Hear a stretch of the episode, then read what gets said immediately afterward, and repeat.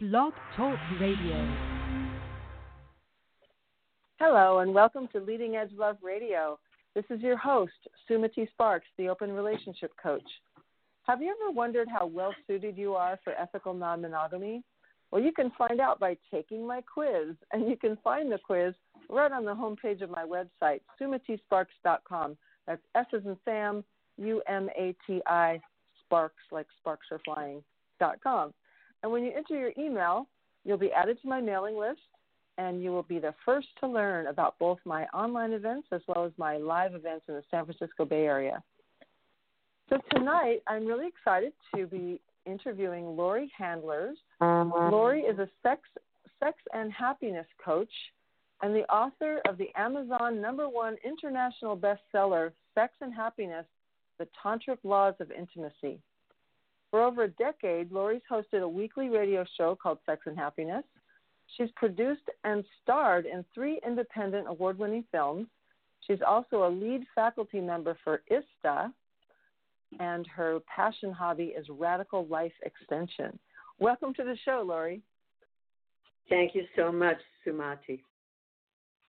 There's so much in your introduction here to to ask about. So um, let's, you know, it's interesting. I was listening to your your podcast, and I was I just happened to pick your interview with um, Charlie Glickman, and you were talking about how you were just changing your branding to sex and happiness coach.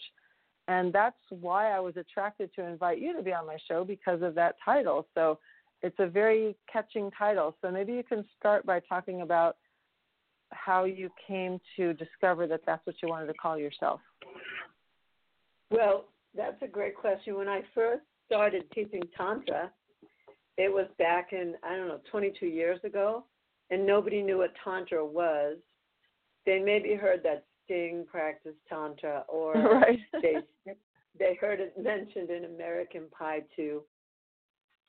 But other than that, they never heard of it. So I would, you know, wherever I would go, like people would say, "Well, what do you do?" And I'd say, "I teach a kind of yoga," because mm-hmm. I didn't want to mm-hmm. say what I did because then I'd have to go into a big explanation. I didn't know that I wanted to tell everybody. It was very strange right. back then. So um, anyway, then I did tell people. You know, I teach tantra. It it involves sexual energy. It's really a whole way of life. But when you get into it, sex gets you into it, and then you find out that it's so much more. Anyway, for right. years I did I I talked about that. Then I called it transformation through pleasure, and that still was too woo woo. People just didn't get it. So I don't know, about 10 years ago, I realized, wow, my book is named Sex and Happiness. My show got changed from I changed I retired the show Tantra Cafe because I was bored. Like basically, if one more person said I love eye gazing, like I was gonna pull my hair out. so I so I retired Tantra Cafe and I made my show Sex and Happiness. And then I one day I was like, duh, I'm a sex and happiness coach. Everyone gets that. I don't have to explain anything when I say that. So life became much easier then. That was 10 years ago. So what we're in 2018. So yeah, about 2008, I named myself a sex and happiness coach or somewhere around there. Mhm. Yeah. Much easier. Yeah, that's a great. Yeah, and that is very clear. Sex and happiness coach. Got it. yeah. So, how do you see the, those two things being related? Um, it may seem obvious to people, but I think people could be unhappy and still have sex. So, how do you think those two? How do you see those two words being related? I actually think they're very connected. I don't think you can have really great sex if you're not happy. You can have sex if mm-hmm. you're not happy, but I don't think you're. I don't think it's great sex. Maybe mm-hmm. you're, you know, maybe you're using drugs, maybe using alcohol, maybe you're using sex. Um, mm-hmm. I don't think people get happy. Uh, I think happiness and joy is an inside job, and I think the practice of tantra leads to inside joy and then I think that joy and we use we engage sexual energy we we um, activate sexual energy, and that leads to real great happiness. And then I think sex becomes something else. Sex then becomes Mhm. like a Rumi poem that we're the star Mhm. of. Like it's like communing with God, like tra- traveling in the cosmos, like melting into the void. That's what's possible when we're truly happy and truly sexy. And I don't think that Mhm. happens just by chance. I mean, occasionally it does, but I don't think it does. I think it takes some work. I think they go hand in hand. Mhm. Beautiful. Mm. And how Yeah, did you thanks. get into being a tantra teacher back in the day? Well, I first of all I was very precocious. As I'm going to give you the short answer. I was very precocious as a child. Um, my parents, uh, certainly my mother and my grandmother, worried about my sexual activity, what I was going to be like when I grew up. They looked at me and said, "She's trouble." Um, when I did have sex, which I waited, I guess, until I was 18. And when I had sex, it was a terrible event. My first i- sexual intercourse. My other sexual dabblings were good, but my first sexual intercourse was terrible. And from there on in, it was very lackluster. And I knew, I intu- intuitively knew in my own body that there was something way more. But I could never I didn't know how to articulate it back then. And so I I'll just I, I'm going to give you a framework here. I'm 70. So Mhm. when I say back then, I'm talking about being in college in the middle 60s. And Mm. it wasn't socially acceptable for girls to talk about sex or to even let on to boys they were having sex with that there might be more to it there might be more pleasure there might be something else they could do if there just wasn't a vocabulary there wasn't i didn't have the words or the wherewithal to explain myself to people i was having sex with so i didn't um occasionally i had a really good relating with someone and I would say, you know, let's go to a cabin somewhere and explore the depths of what could happen when we connect. And they would look at me sideways. You know, Hmm. they didn't they were like, What is she talking about? And I'm aren't I any good, you know? So in nineteen eighty six I subscribed to Yoga Journal or New Age Journal. I don't remember which one it was in. I think it was in Yoga Journal. Anyway, there was an article in 1986 about Margot Anand, and I read Mhm. that over and over again, and I went, "That's it. This woman knows what I know, but I don't Mm. know how she knows, and I don't know how to find her. All I know is Mhm. that's it." And then I waited 10 years. I waited to 1996 or 1995 to uh, find my own teacher. So I found a teacher then. It wasn't Margot. There was no internet, you know, in the 80s, and there was Yeah. barely decent internet in the 90s. So I didn't know where to find this. I just knew I Mhm. knew I would know when I found it. And so Mhm. I did. I found a teacher, and I went. I started studying, and in no time I was you know, kind of at the head of the class, and I said, I'm going to teach this. This is what I'm going to do for my life. It changed my life so much that I just said, this is my calling. Wow. Yeah. Beautiful story. So you eventually found Margot Anand, huh? Well, I didn't. Re- I mean, I know Margot, and she's been on my radio show, but I have never studied skydancing tantra. I studied But that's awesome that she ended up being on your um, radio show after that. That's amazing. How, how Oh, long yeah. after that you read the article was she a guest on your radio show? Oh, well, I uh, let's see. I've been broadcasting for 11, 12 years. She probably was on my show seven years in. So and she wasn't that easy. Margot was in. um She was retired, and I'm not going to say in hiding, but she was kind of a recluse for quite Mhm. a few years. And so Mhm. during those years, I I w- couldn't get in touch with her. I finally got in Mhm. touch with her through uh, other people that I teach with who were students of hers and who recommended to her that Mhm. she come on my show. Um, Mhm. But yeah. So and of course that's the first thing I told her on my show. Mm-hmm. I said to her, "You don't know this, but I read an article about you in the '80s, and that's what changed my life. That's what made me know that I I knew that I knew something intuitively that that you know I hadn't learned in school and nobody ever told me. It was just like I knew there was more to sex, and the article about you gave me hope that I would find it. Mhm. Amazing. Yeah. That's a great Yeah. great story. And so how has your study of tantra affected your own personal relationships throughout your life? Can you tell us a little bit about that? Mm. Yeah, Tantra changed everything. The first thing that happened was, I think it was the first thing.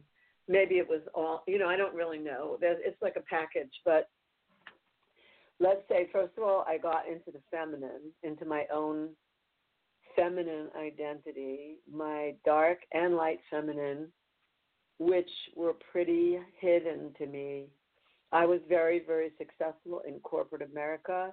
I functioned in my male aspect most of the time. I was very assertive. I was very successful. I could have smoked a cigar in any boardroom in the in corporate America. I didn't I mean although I had dresses and I wore high heels, I can't really say that I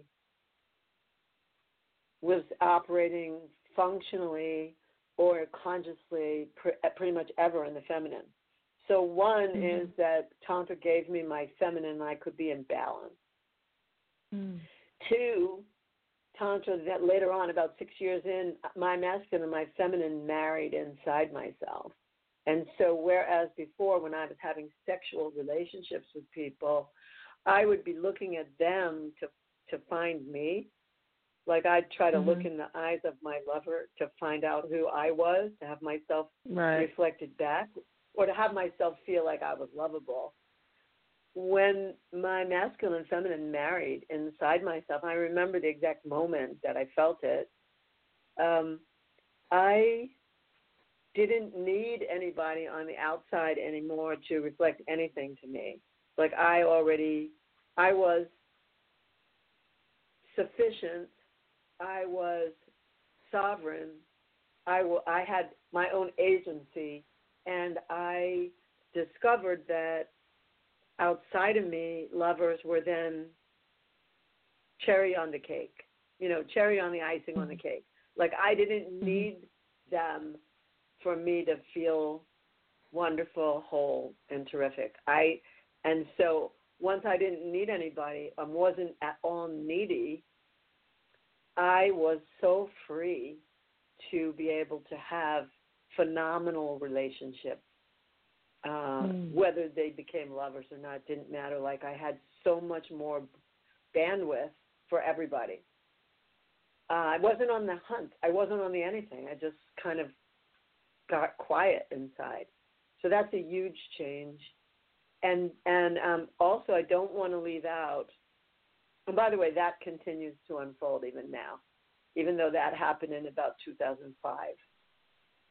Um, the other piece I don't want to leave out is the practice and practices of emotional release, not Mhm. just tantra practices of you know moving sexual energy and activating sexual energy in my in my first and second chakras and moving the energy up to my crown and back or practicing sex magic but just the practices of emotional release changed my life because I was always a person with a lot of anger.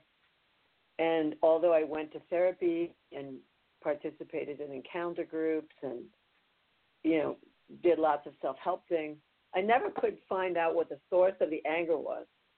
And so in Tantra, we accept it all. There's no judgment about it, and there's no right and wrong. There isn't any like polarity type of thing in tantra. Everything just becomes what what is. So my Mm. anger became what is. It's Mhm. like oh, my anger is what is inside of me. I have a slush fund of anger, and I not only don't have to make myself wrong about it anymore and keep trying to figure it out or blame it on my parents or whatever. I can just own my anger and I can express it in emotional release. And so I did emotional release every single day until I no longer had any kind of slush fund of anger. And then my friends thought that I was on Prozac. they said, What happened to you? You're so calm. And I said, Yeah, I'm taking I'm doing tantra. And they were like, mm. Are you sure you're not on drugs? Like you're so calm, you're not like you're not reactive anymore, like you're not fighting and I said, Yeah, I don't feel the need to. Like I I dissipated the anger. It was my responsibility and I still don't know why I had the anger in the first place, but I don't care anymore. Mm-hmm. So that was a huge change. That was especially a huge change, not only in like my my belly and the chemistry, you know, the the peptides in my stomach, but also it was a huge change in all of my relationships, including my family, my best friends, uh, lovers, old lovers who are still friends, lovers to be. Like I don't fight anymore. I just don't have anything to fight about. Right. So is that so, one of the ways that you teach people to find happiness is through that type of practice? Absolutely. I'm like the queen mm-hmm. of emotional release. I'm known in the mm. Tantra world as the queen of emotional release. Mm. And a lot of people, mm-hmm. that's probably why I didn't take um, Tantra from Margot Anand because once I learned emotional release and put it into my classes, when I went to New York the first time to teach, there was a whole bunch of skydancing people there, and they didn't want to do emotional release. And I said, mm-hmm. well, how, how can you, how can you want to just make nice feelings over the top of a toxic waste dump? Like I don't trust you. what, did you grow up in Disneyland? you know, and so yeah, so that's probably why it's funny how you find what you need to find and you don't find what you don't need to find. So I found you know practices that had that had a lot of emotional release. And then m- my former partner and i who i started my business with he and i made up an emotional release technique. So half the world now is doing something called yoga boxing which was invented mm. by us. And it's like uh do you know what emdr is? Yes. That eye yeah, movement so, thing that you do with a therapist? Yeah, yeah Right. It's a therapeutic eye movement thing where you move your eyes left to right, left to right, left to right, and you speak at the same time while you're mm-hmm. moving your eyes left to right. And that what that does is unswitch the brain from a freeze that happened during a mm-hmm. traumatic incident. And yoga mm-hmm. boxing mm-hmm. is very similar, although you're moving your arms, you're moving your right arm, your left arm, your right arm, your left arm, and you're punching and you're saying things. And when you're punching oh. and saying things and moving moving alternative arms you're unswitching the brain from trauma. You don't ah. when you do when you do things like that, you don't need to relive trauma. You can just speak whatever words come to you as you're punching or as you're moving your eyes left and right, and the brain unswitches anyway. Often, you know, fight, flight, or freeze. So when mm-hmm. someone freezes, like a deer in the headlights during a trauma, usually the brain gets stuck in a in a mm-hmm. sort of pattern. And so mm-hmm. uh, both EMDR and yoga boxing break that pattern up and allow somebody to unfreeze from a trauma, mm-hmm. from an early trauma. Cool. Yeah, I was going to ask you about yoga boxing. That was one of my questions, so you already covered that. yeah, um, it's a great. Listen, it's ta- a great practice. It's really it's a fabulous practice, and if somebody's teaching it, then you know that they've worked really closely with me, pretty much, because mm-hmm. like I travel around the world, and it, even in the ISTA training, which is International School of Temple Arts, that's not part of the training. But when we do, we have a lot of techniques for emotional release, and I always just add yoga boxes. Mhm. Cool. Yeah. So you talked about learning from tantra that your anger is just what is. And mm. that feels like a really powerful practice. So, how does one? It seems like that practice would really alleviate a lot of self judgment, which gets in the way of our happiness. And I notice a lot of self judgment with the people I work with who are practicing open relationship. Um, they want to be more evolved than they are. Um, they're mad at themselves for being jealous. They're um, feeling uh, like they don't have enough other lovers, or you know, there's a lot of judge self judgment that goes on when people are trying to practice ethical non monogamy. Um, so, how can we use this practice of loving what is, or accept? You didn't say that, but accepting or being with what is, when there's all those self judgment things going on. Well, here's the thing. It's not. It isn't really. I don't know if I could call it a practice. Um, I think that uh, what I learned in theory, let's just say, that in Tantra there is no wrong or right, there's no dark or light, there's no black or white, there's no, you know, everything is just what is. So then by mm-hmm. doing the practices, including what I, we just talked about, emotional release, then the judgments become less. Like when I have self judgment, I do emotional release. I, I do what I call I hit the floor.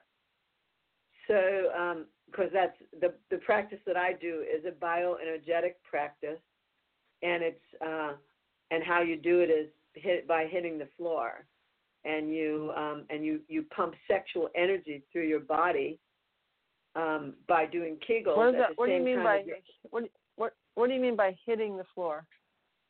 I'm telling you, you you oh sorry you pump sexual. it's all right. You pump sexual energy through your body by doing Kegels. You exhale on the squeeze, and when you exhale, your arms come down. I can't on a radio show where I can't like demonstrate it. I can't I can't tell you exactly how to do it, but I have I have plenty of YouTubes. You know, if, if people Google my name, Laurie Handlers, they'll find a lot of YouTubes about emotional release practices. Like I said, I'm the queen of emotional release. So there's part one and two. They're it's called um, what is it called? Um, turning transforming anger into pleasure. That's the name. I have a part one and part two YouTube videos, and in that you can see the bioenergetic practice of emotional release. And if you're mm. somebody who has low self esteem, or if you're somebody who has a lot of self judgment, your ego isn't really um, mature enough to balance a lot of relationships without self judgment or feeling like less than or comparing yourself or you know all the things people do then i would mm-hmm. recommend highly that people do emotional release practice certainly people could call me but you know i there are many people who who have learned from me i have plenty of apprentices that that they that I would be happy to turn somebody onto and they would teach them those techniques. It's really mm-hmm. important for people to have an emotional release practice because we're responsible for our own triggers. It, my triggers are not the responsibility of my partner or my partners right. or my friends or my sister or my lover. You know what I mean? It's like my triggers are my triggers. And one yeah, that's like the to, number one thing that people need to learn. I think when practicing open relationships, it's one of the first lessons is your triggers are yours. Your partner did not make you feel that way. exactly. Your partner is there to love you and to show you where you're still hooked, where you where you mm-hmm. are triggered. I mean, it's wonderful. Mm-hmm. We get in a relationship and we go, "Oh my God, I'm lovable. This person loves and adores me and we get so happy that we're loved. And then they're there also to show us where we're still unevolved, where we're still mm-hmm. hooked, mm-hmm. where we're still triggered. Mm-hmm. Otherwise, mm-hmm. there's no point in letting anybody close. So our partners are our mirrors, and they mirror to us what we need to grow in. And if you, mm-hmm. if you're somebody, if you're listening to the show and you're somebody who easily gets triggered first of all, I would question, like, you know, what are you doing? you know, like maybe you want to just do some practices and do some self work and then enter into a few relationships. But if you're entering into a lot of relationships to kind of escape you, that's Mhm. like not so good. that's Right. like you know, maybe you got to roll it back a little bit. Right. And I think of, I often tell people to enter relationships so that you can love as opposed to entering relationship to be loved. Right, right, right, right. That's great. I like that. Yeah. So Yeah. emotional release is a big practice, and you know those are the big things that I got from tantra. I don't know, you know, I don't know if I told if if I've said everything, but I get I'm giving you like the big cornerstones to who I am, and that those came, you know, from all my experiences, but tantra in particular uh, polished me like polishing a stone, you know, like the ocean polishes stones. Like Tantra took away my rough edges and enabled me to glide easily through life, which before Mhm. that I was kind of clunking my way and punching my way through life. Even though people loved me.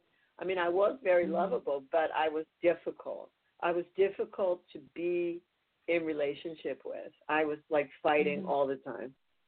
Yeah. Cool. If you're just joining us, you're listening to Leading Edge Love Radio, and this is your host, Sumati Sparks, the open relationship coach at sumatisparks.com. And we're speaking with Laurie Handlers, who's a sex and happiness coach. She's been teaching Tantra for a big portion of her life. Over 20 and years. has the best Over yeah, 20 years. I don't know. and if you have any questions for Laurie, feel free to call in to 657 383 1132. That's 657 383 1132. You won't interrupt us. You'll just be waiting on hold, and we will answer your call when, when the time is right. So, um, we were talking about how Tantra has affected your relationships, and you said something in your email about how you I don't remember what word you used, but something like you're bumbling through open relationships. And so maybe you can articulate that a little bit more about how, with this way of feeling like you're a polished stone and being with what is, how do you hang out with the complexities and the nuances of non monogamy? Yeah, so it's good. I don't, you know, I don't know how to answer that. It's uh, another friend of mine wants to interview me about that, and I don't really know how to answer it except to say I made myself a promise um, somewhere between 50 and 60 that I wouldn't, and I, up until that time I had been a serial monogamist, and I'd have, I've had, I never married, I never had a family. It's not what I wanted to do. I always wanted to do something bigger in the world than raise a child. I felt like I would be held back by raising a child or two. I just had to be out there. I had to be traveling. I had to be doing. So I didn't do normal stuff, but I did have, you know, one relation, monogamous relationship after another, after another, after another, after another, and um, somewhere around 55, I guess, I said to myself, I'm not doing this anymore. I don't want to invest like Mhm. five, ten years in a relationship and then it end and then maybe feel like it took takes me a few years to recover. Uh, Mm-hmm. I don't feel, you know, whatever I, whatever uh, negative feelings I could feel or like um, feeling like, oh, did I just waste that time? You know, all this self doubt. I decided I Mhm. never wanted to feel like that. I never wanted to feel like that again. So I Mhm. said, I'm not going to do this anymore. I'm going to prevent myself from doing it. And so I have really, since that time, been um, seeing multiple people. I'm not I don't know whether to say I'm in multiple relationships or, or I'm not. I have a primary partner who I absolutely love and adore. I feel more love now and more adoration than I've ever felt in my whole life. We're in an open relationship, meaning anywhere I go on the road, which I go on the road a lot, I can do anything I want at any time with anybody. I just have to tell the truth about it. I don't have to ask Mhm. permission. He doesn't have Mhm. to ask permission of me. I have one ground rule, and that is no heavy kissing. Mhm. like I feel like kissing. I feel like kissing leads to like really falling in love. Um, Mhm. I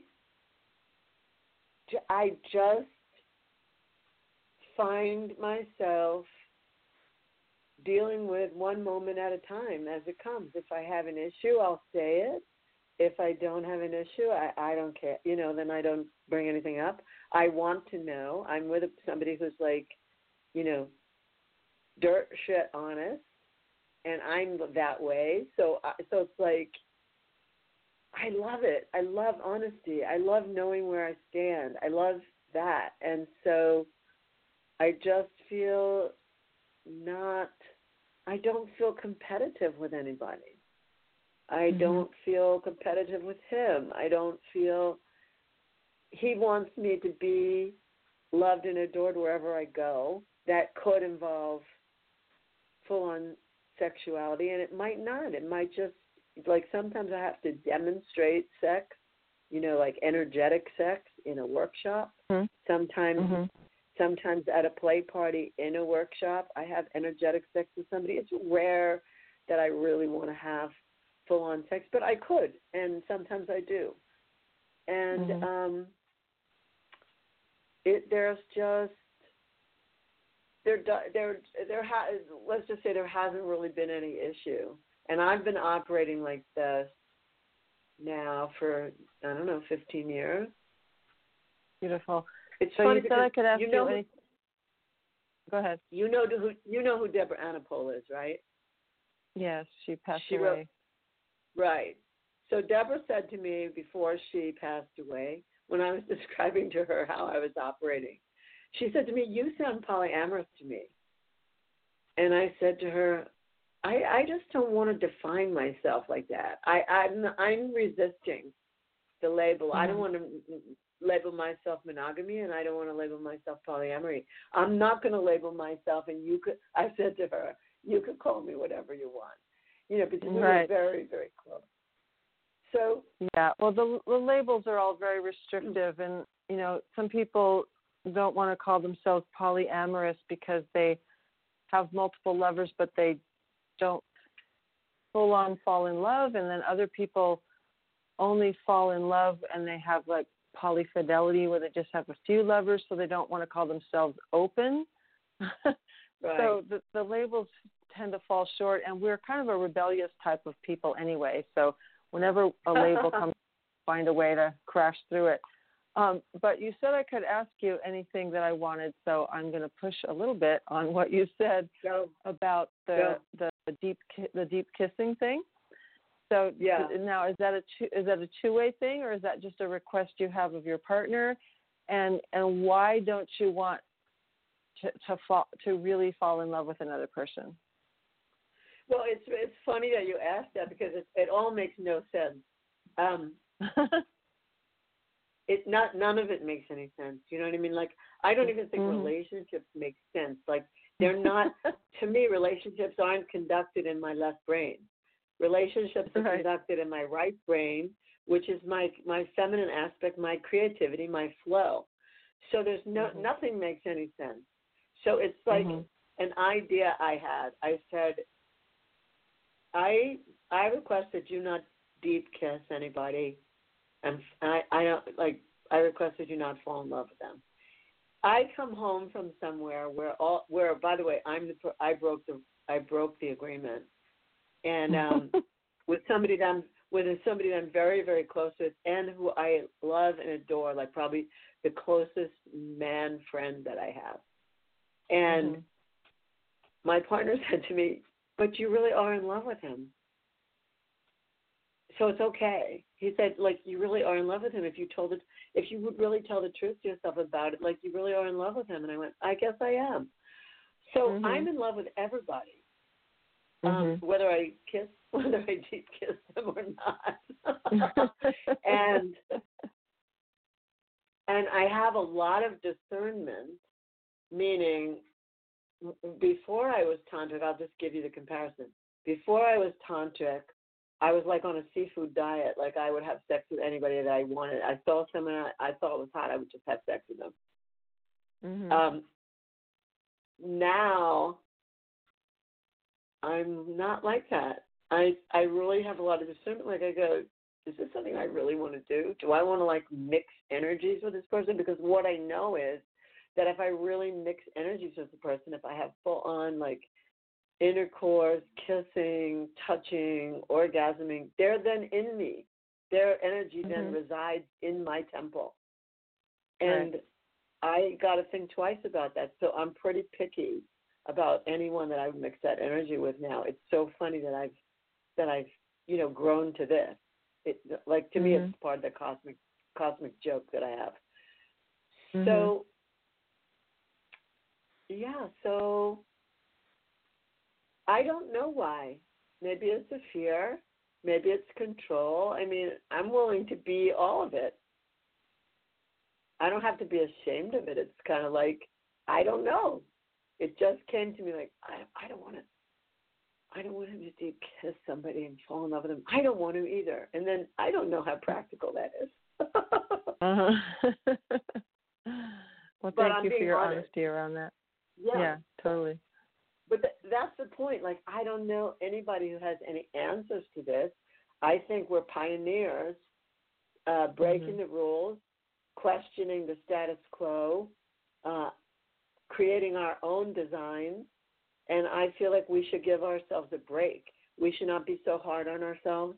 We should not. Um, we should give each, ourselves the benefit of the doubt, and we should be very forgiving.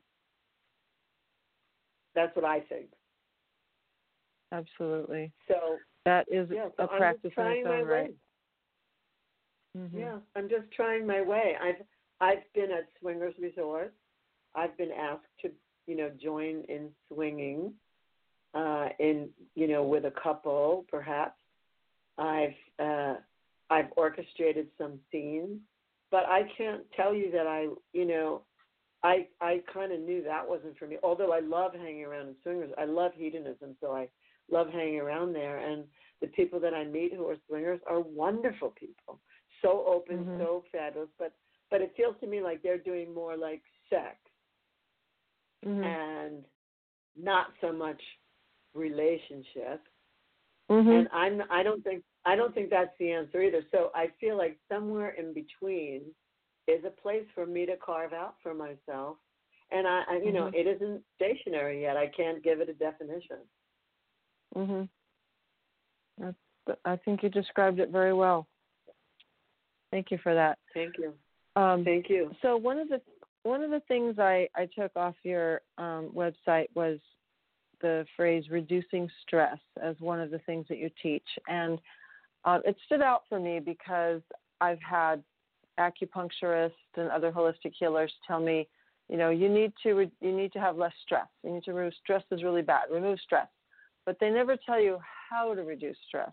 So I thought I'd take this opportunity to ask you what are some of your um, teachings around reducing stress? Well, that is so good that you asked. Um, first off, doing practicing emotional release reduces stress because when you no longer have active triggers, then there's no stress about what's who's going to trigger you in any get or what situation is going to trigger you. Like there's just no need to get triggered. The emotional release settles a lot of things, but also um, high self-esteem reduces stress also. When a person feels in their power and sovereign, there's not a lot of stress that accompanies it. Like when you feel like, wow, I can go anywhere, do anything, I'm sovereign, you know, I, I got certain things handled, you know, I have a place to live, I have a I have clothes to wear, I have food to eat, I have a car to drive, I have friends, I have this. When you when we start to look, I'll just say for myself, when I start to look around and count my blessings and be grateful, that reduces my stress. And then in your introduction, you talked about my other love, which is radical life extension. And Mm-hmm. my, I, I belong to a community of immortalists where people who want to live forever in this body. We don't want to Mhm. die and come and come back in another lifetime and do reincarnation and all that stuff. And they helped me reduce stress around money. They just they interacted with me in such a way. They said, first of all, if you want to live forever, you got to make a lot of money because it's it, you know the treatments we're going to have to have and the the supplements we're going to have to take are going to cost something. You need to make more money. And up until Mhm. that point, I had never really given it much thought. I was I kind of was a hippie back in the day, and you know, some years I made a lot of money, some years I didn't make a lot of money. But I had a thing gnawing in my stomach that sometimes kept me up at night. Like I don't have enough. Mhm. And they said you you have to stop your worry about that and put that energy into action. Mhm. And so and so I did. And I don't have that re, that that little reactive pit of the stomach thing. So two things I don't have anymore. I don't have fight, which is like I'm gonna I'm a New York City girl. I'm gonna fight my way through everything. I don't have that anymore. Mhm. and I don't have this thing in the pit of my stomach like how am I going to make ends meet? Like I did I took the actions I needed to take to make more money and to be and to have sufficient income that I don't have that just playing in the background all the time. So I don't know for each individual that's listening what it would take, but first, like someone else's knee-jerk reaction might not be anger; it could be fear. They're gonna have, you have to reckon with that. You have to decide, like, I don't want that.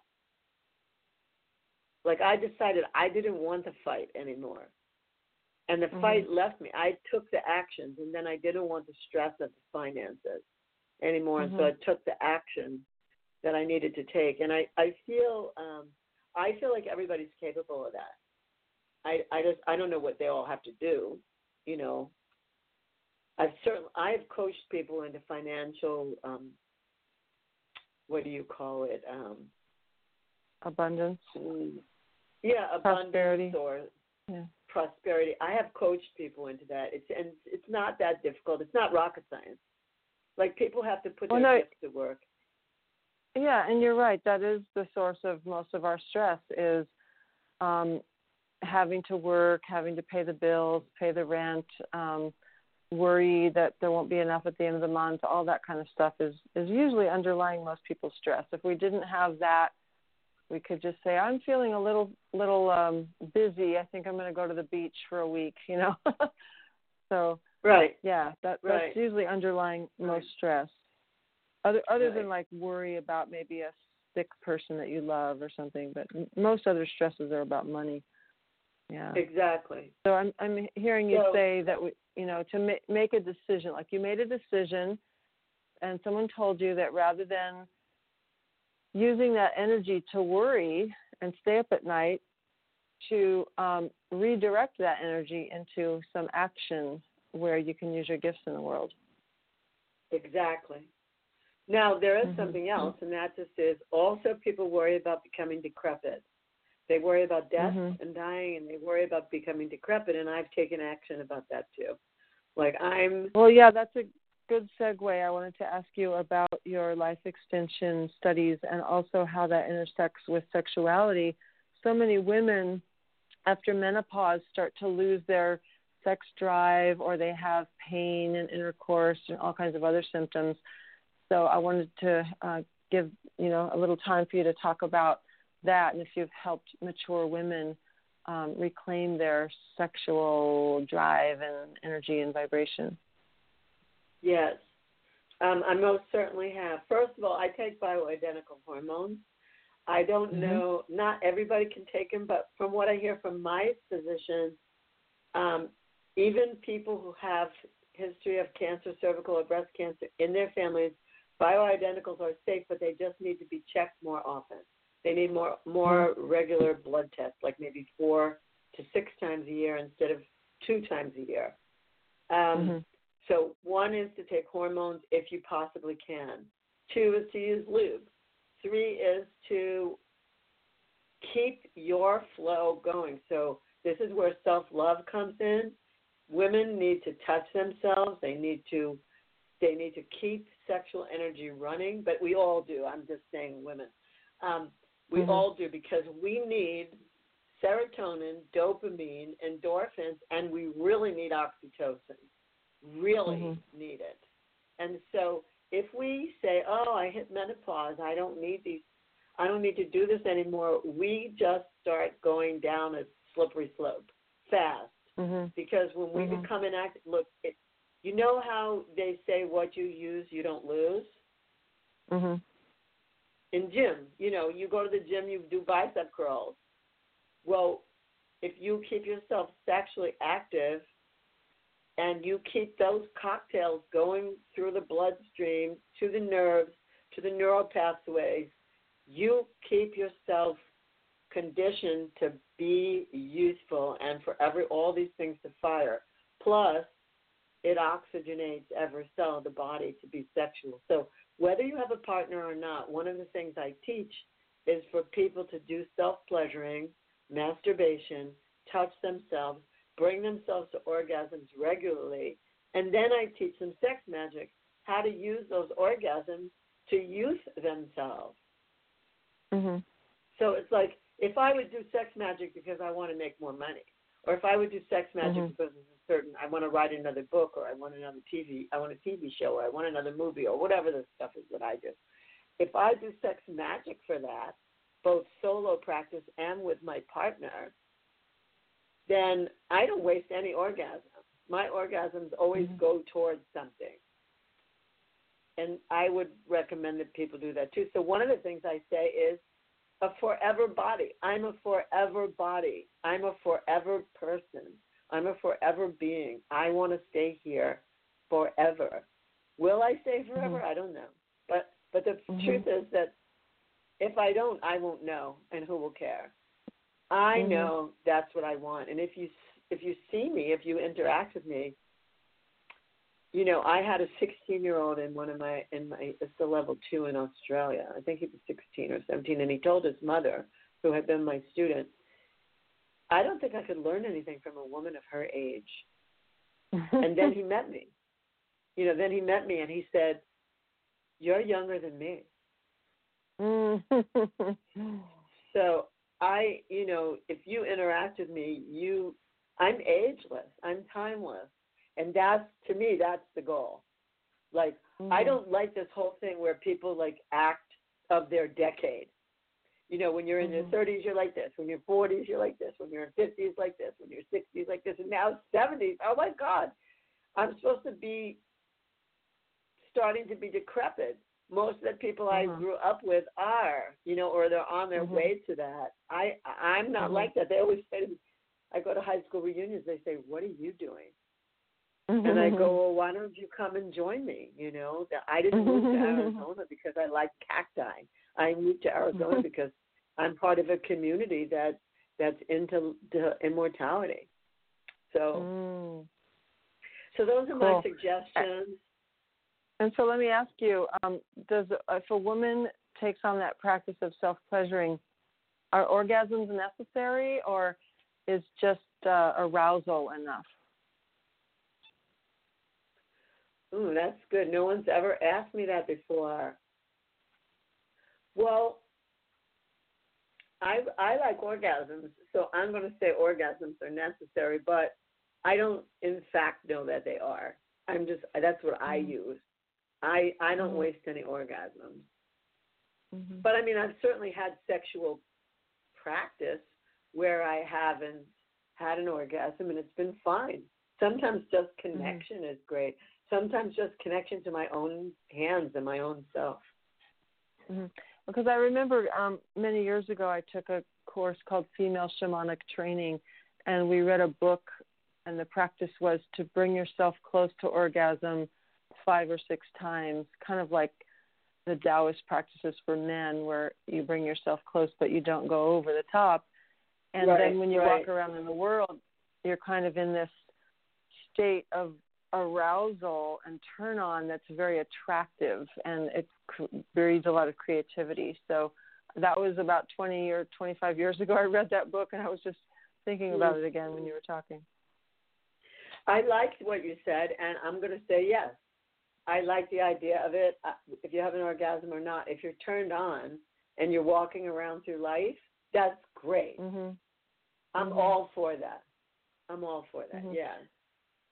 Some women feel like orgasms are harder to reach when they get older, or they don't have quite as much sensitivity to have a clitoral orgasm. So I'm often teaching them to feel whole body orgasms or G spot orgasms, or you know just feeling like life is an orgasmic experience instead of going for that goal, which can be harder for mature women sometimes.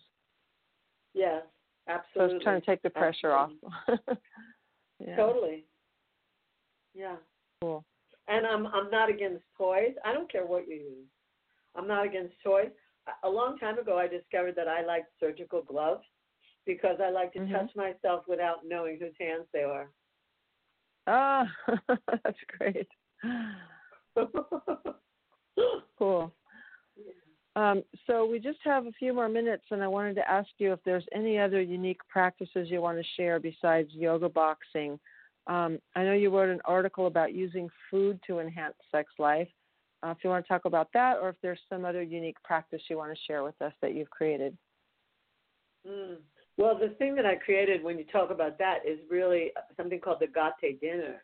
And Gate means Mm. beyond in Sanskrit. And then I have a whole movie about it called Beyond Dinner.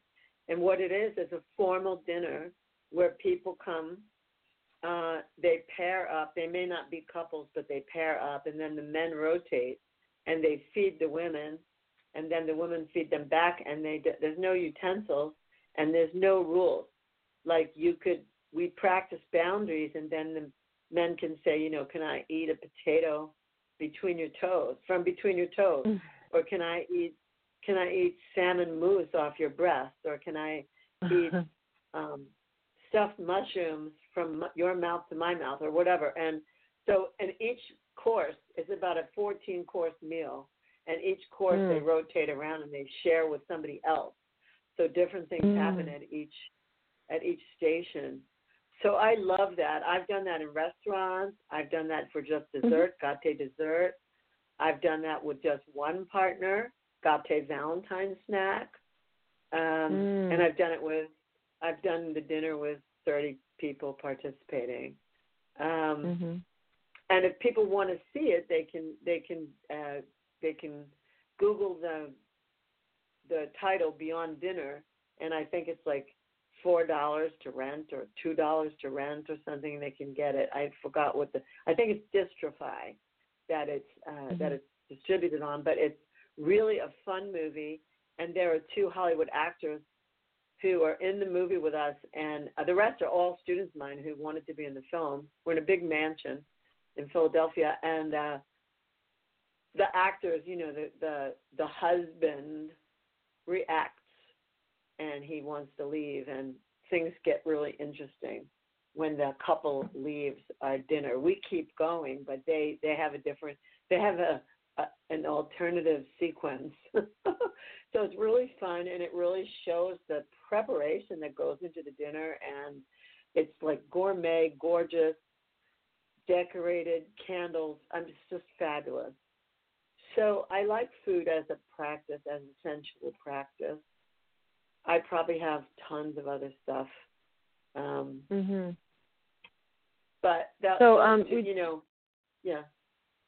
Yeah, I don't. I just wanted to take the last couple of minutes here for you to, to tell us a little bit about what ISTA is. We didn't get a chance to talk about that, and I know you're a lead faculty member for that organization. You've been traveling all over the world to all kinds of exotic places.